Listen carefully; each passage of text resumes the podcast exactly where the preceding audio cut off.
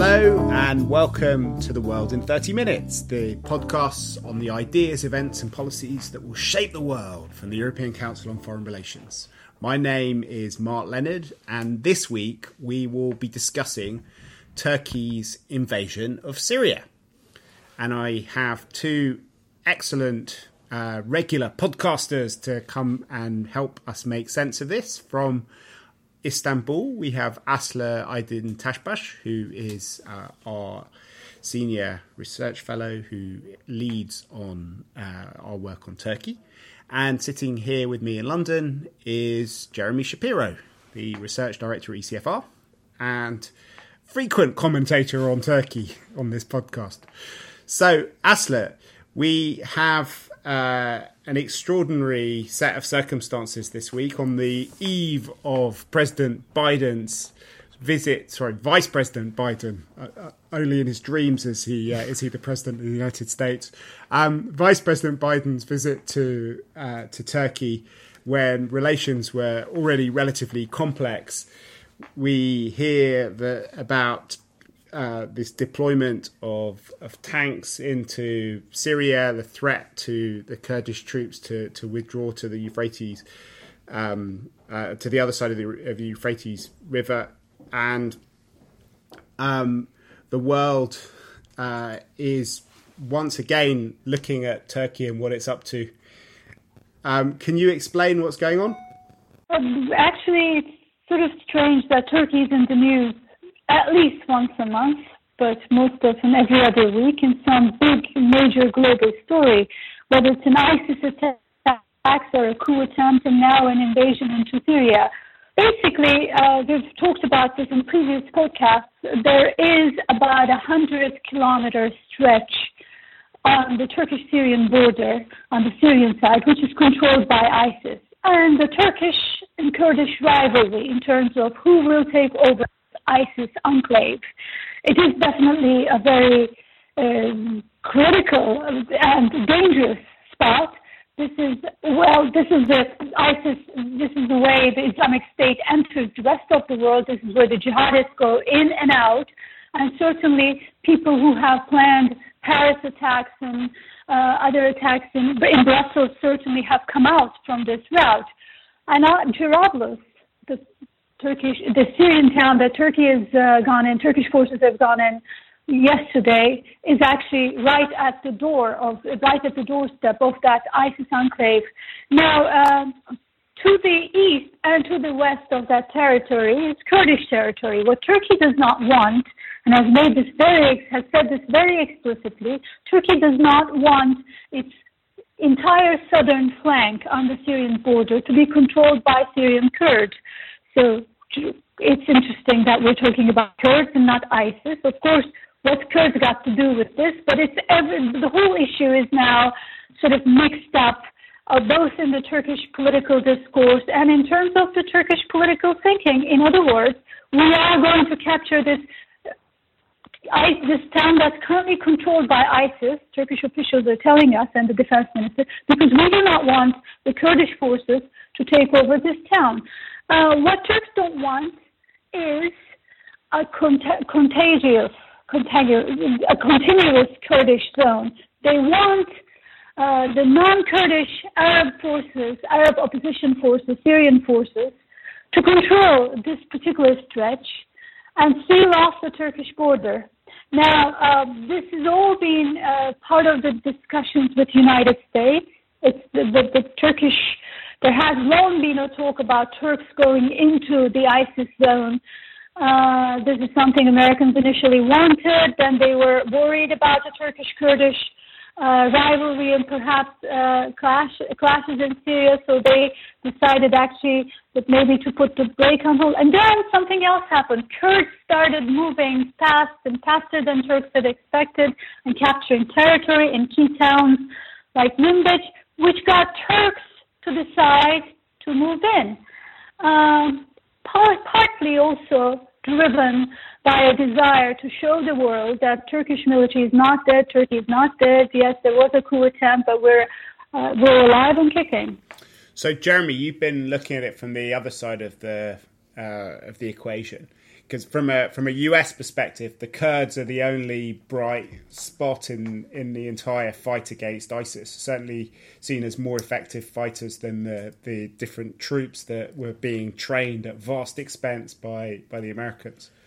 Yeah, the Americans have never been successful at creating um, uh, any sort of Arab ground force against ISIS in Syria, and that's always been seen as a huge problem for the anti-ISIS war. And you know, it's always interesting in Syria to see that uh, each country has its own priorities, and it's the sort of interaction of priorities that creates uh, the policy. And in in in in Syria, it's very clear that for the Americans, uh, ISIS is the priority, and for the Turks, the Kurds are the priority.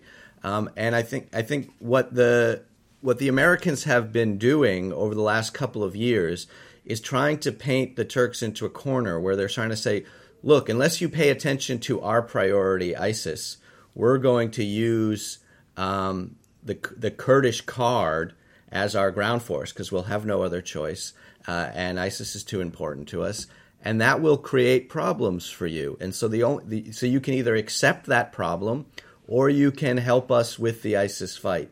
And actually, from a U.S. standpoint, this uh, this although, is a good thing then. Well, it's it's it represents a culmination of an effort um, to get Turks more into the ISIS fight, and I think exactly as Asli says, it comes through the Kurdish dimension. The Turks aren't really haven't really taken on the U.S. priority for ISIS, but the Americans have put them into a place where their Kurdish priority dictates that they fight against ISIS. And coupled with that is also the the kind of shift in in policy in Damascus because we also heard about um, uh, about moves by Assad to try and uh, take on some of these uh, uh forces, which um, opens up the the scope for a rapprochement between Damascus and, and Ankara. Is that right? Well, it's too early to talk about a rapprochement, but certainly Ankara has seized its sort of very uh, harsh rhetoric about Damascus. You would have uh, President Erdogan talk about Assad being a murderer, a genocidal killer, etc., on a weekly basis, and I, I don't even remember last time he mentioned the word Assad. So I think there's definitely a silence, but a disagreement among various players in Ankara in terms of uh, the next move. What they're doing instead, instead of talking to Damascus, is talking to Russians. Turkey is very, Turkey is able to go into Syria with tanks and uh, special operation forces and planes because Erdogan had a meeting with Putin right after the coup on the 9th of August and, and also had a conversation with him last week, a telephone conversation. It is thanks to this thaw in the relationship with Moscow that Turks are able to fly planes over Syrian airspace. They had not been able to do that since the downing of the uh, Russian fighter jet by Turkish Air Force. And I think that uh, no one would take that, the Turkish military would not take that risk, would not take the risk of a Russian uh, sort of uh, a retaliation until there was uh, finally a rapprochement with Moscow. So the fact that they are able to go in now is a green light, and and, and I and I think some real logistical help from U.S. forces, but also a green light from Russia. And uh, the everyone has different interests, as you have said. Turkey's priority is the Kurds. America's priority is ISIS and uh, the Syrian groups have other interests and all of that, but the Russians too are part of this equation and a big part of this equation. So, Jeremy, do you think that weirdly this might um, form the basis for some kind of great power uh, rapprochement? Because if the US is narrowing its objectives to ISIS, if Turkey's main goal is about that strip of land that Asli was describing earlier, and the Russians uh, want to, to keep Assad in place, but are kind of are comfortable having some kind of action against ISIS. That there might be uh, scope for some kind of coming together um, uh, and a, a, willingness to to um, ignore some of the big differences in terms of Syria's future ideal form of governance. Yeah, well, one would never want to predict such a thing in the Syrian civil war, but I do think that this is at least a step in that direction, for better or for worse. The Americans have, for quite some time, been in a position where they're willing to, in a similar way that Asli described in Turkey, sort of stop talking about Assad, stop focusing on Assad without actually changing their position on Assad. And the Turks um, have moved in that direction too. Uh, the Russians obviously have been there for a long time. So uh, there is a certain there is increasing agreement among the international sponsors, but but still out there um, who, uh, as not part of this consensus are the Saudis and possibly uh, the Iranians. And until those two get on board with this consensus, um, I don't think you're likely to see a sufficient enough international cooperation to actually make a, a huge difference in the fighting on the ground. But I do think that getting the Turks on board with the emerging U.S. Russian consensus is is helpful at least. But meanwhile, you have these horrendous pictures coming out of Aleppo every day, and a huge uh, move uh, by the media to put these humanitarian issues, which are the byproduct of, of Russian action, into the into the mix. How do you see that affecting uh, opinion, both in Turkey, Asli, but also in the West? Well, I think there is an unknown negotiation. There is a part of this.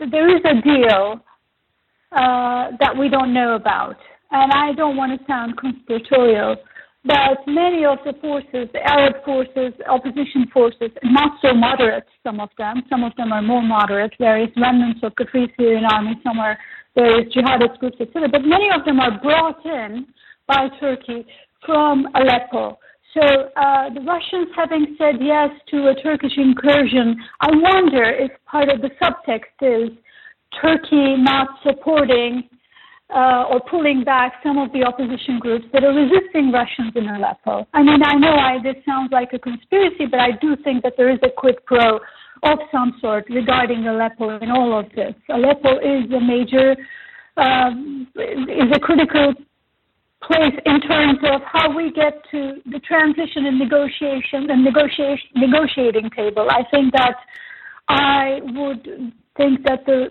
recent flare up in violence there had to do with Saudis, uh, uh, Saudis and Turkey-backed groups gaining strength on the ground over the past few weeks. So we have to see if that picture will, will change. Maybe Turkey will instead decide to concentrate on Jarablus and the ISIS zone on, its, on their border.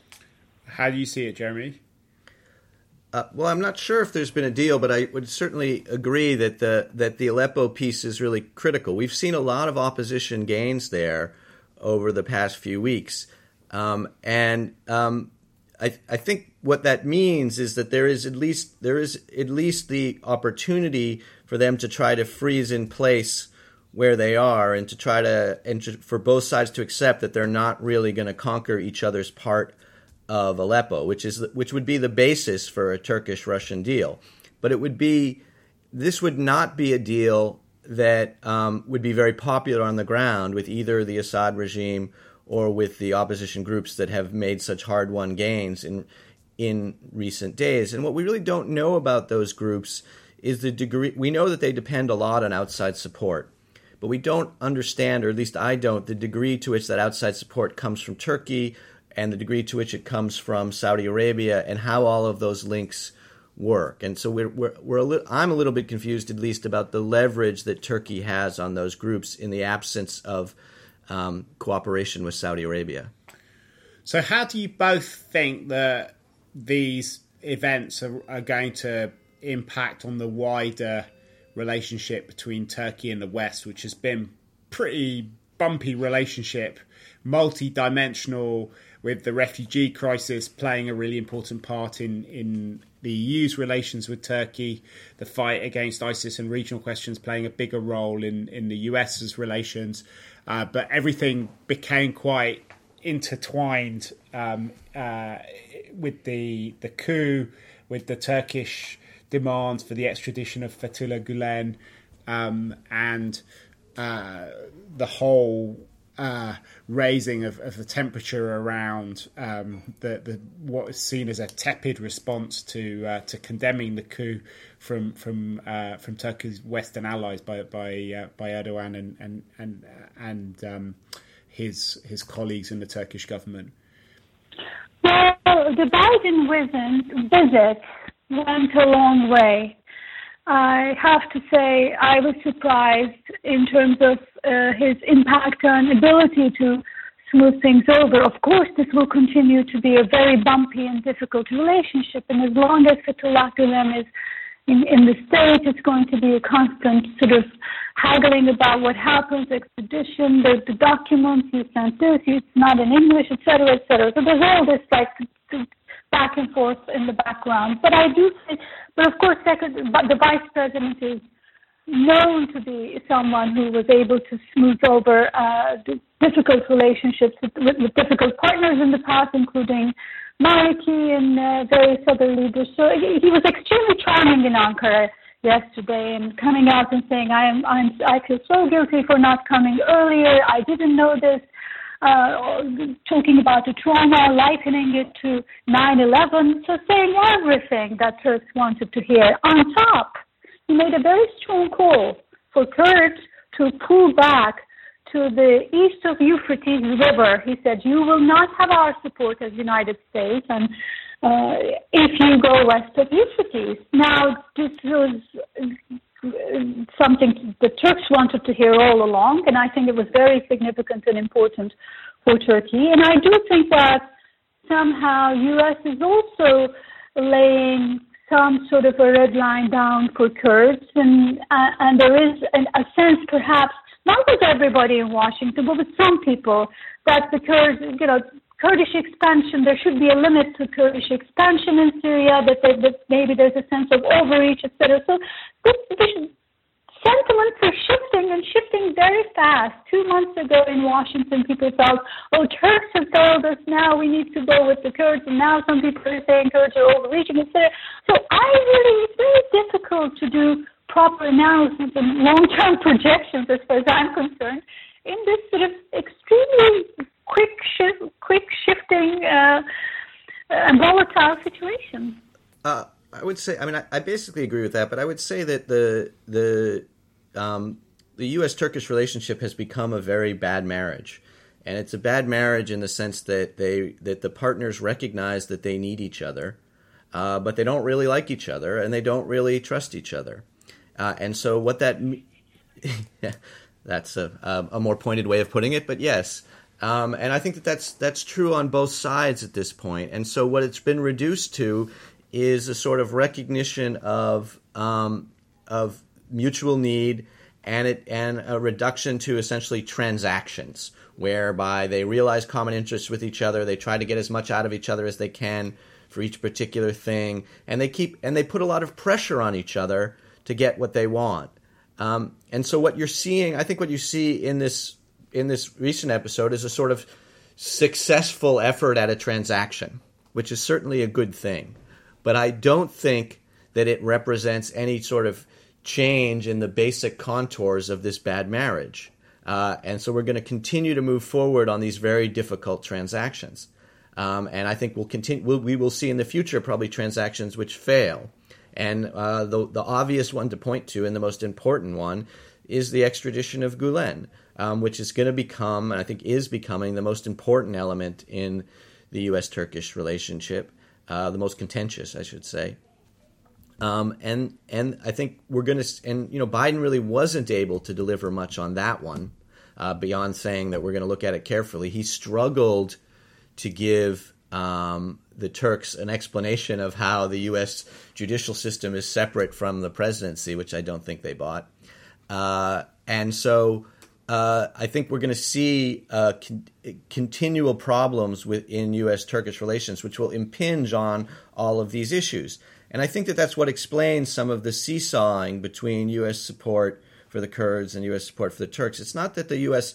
has ever believed that it was a good idea to have the Kurds take all of northern Syria and to create a quasi state entity there and they've always been worried about the overstretch, and they've always been worried about the capacity and willingness of the Kurds to expand into Arab areas in Syria.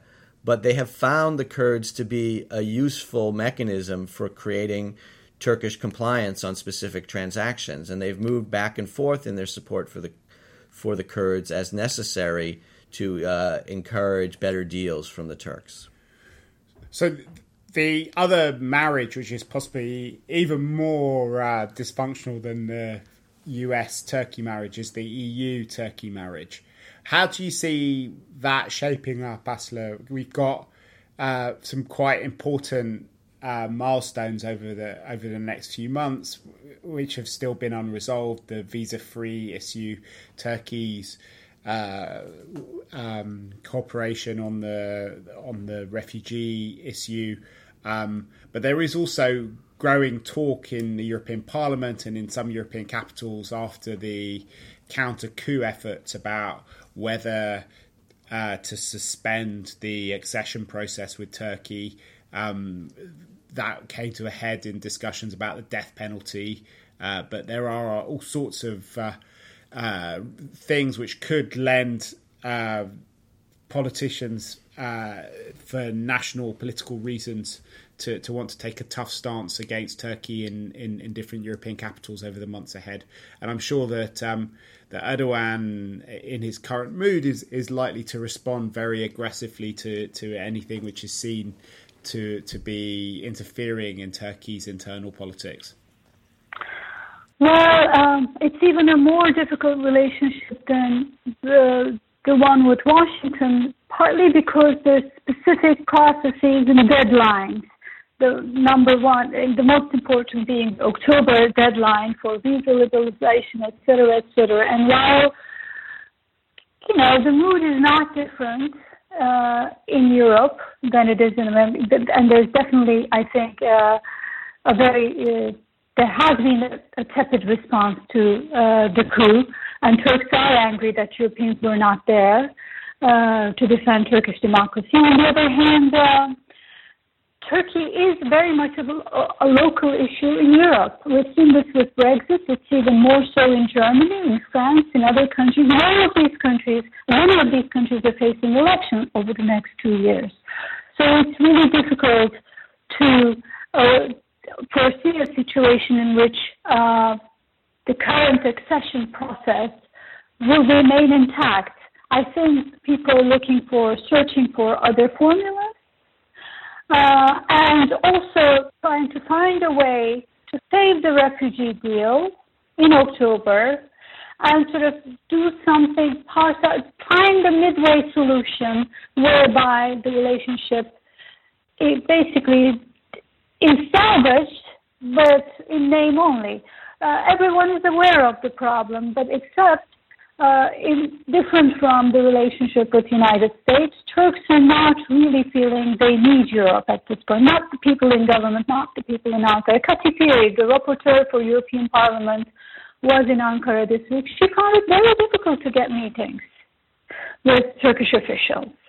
And the, so there is a sense in Turkey now uh, there is that we maybe don't need Europe. We're all our, on our own etc. This is not appealing in the business community because I think ending the accession process would have huge repercussions for the Turkish economy.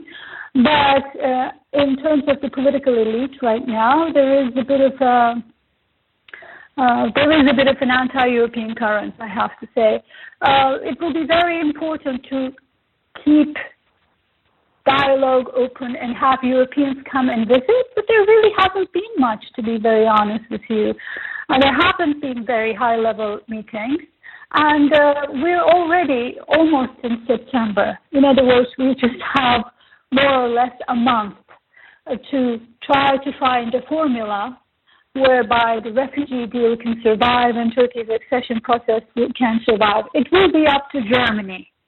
It's, it, everything I, that I gather from Turkish officials points me in the direction of Germany. It's, so, but that, but again, in, in Germany, uh, the whole coup and Fethullah Gulen issue and what happens uh, and the uh, Turkey's human rights record is also a major domestic issue. So this is not an easy situation. So, what when you say it's all up to Germany, what does Germany have to do in order to keep things on the road? Find, a formula and convince the Turks to keep the refugee deal and uh, continue the financial aid and perhaps uh, end the accession and convince other European partners to, to, to, to, to continue the accession process. Okay, so Germany has to do all the work. So what do the Turks do in response to that? Keep the refugees. Keep the refugees. Okay. Um, so uh, well, I'm sure we're going to be coming back um, to these topics uh, often. Turkey has seemed to become uh, our most regular topic on the on the podcast recently because it's so often in the news. It'll be uh, Turkey in 30 minutes um, rather than the world in 30 minutes if we carry on at this pace. Uh, it's great to talk to both of you again. We got one more. Um, thing left to do in this podcast, which is our bookshelf uh, segment. Jeremy, what's on your bookshelf at the moment?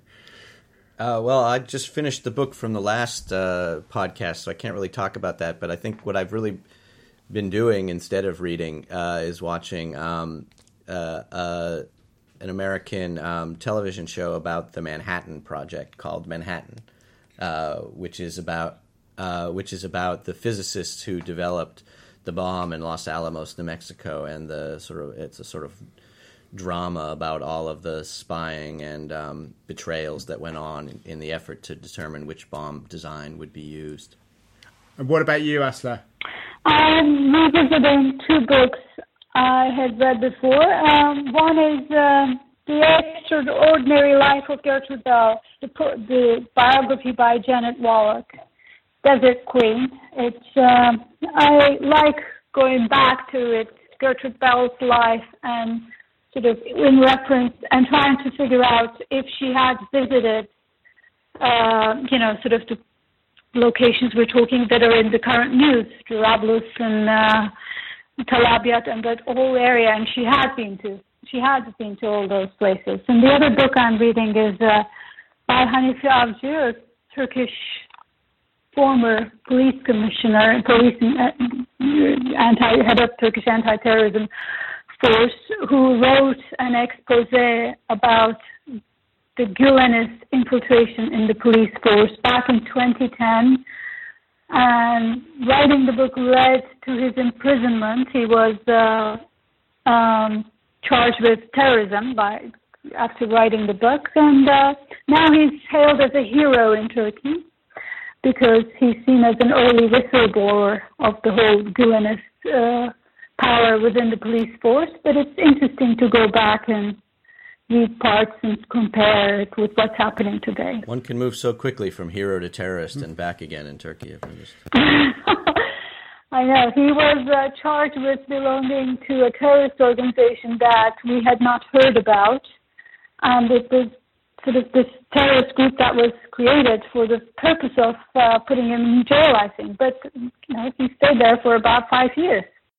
So my my holiday reading was a book which was recommended on a previous podcast, which was a book by Stefan Zweig, um, t- which sometimes uh, translated as "shooting stars," sometimes as "decisive moments in in history." So a really dangerous book to to read because he talks about these twelve decisive moments that happens and in the current mood, when everyone's trying to work out what, what's happening with everything, every single one creates a template for understanding the present. You see false analogies everywhere, but it's, uh, it's beautifully written and lovely little vignettes. Um, that brings this podcast to, to an end. Uh, if you've enjoyed it, please uh, give it a ranking uh, or a review on iTunes or SoundCloud or Mixcloud or whatever platform you're using to listen to it. Uh, tweet about it, post about it on ECFR's Facebook page or on your own. And uh, do email me at mark.leonard at ecfr.eu if you have any comments or suggestions for future podcasts. But for now, from Aslı Aydın Taşbaş, um, Jeremy Shapiro, and myself, Mark Leonard, it's goodbye.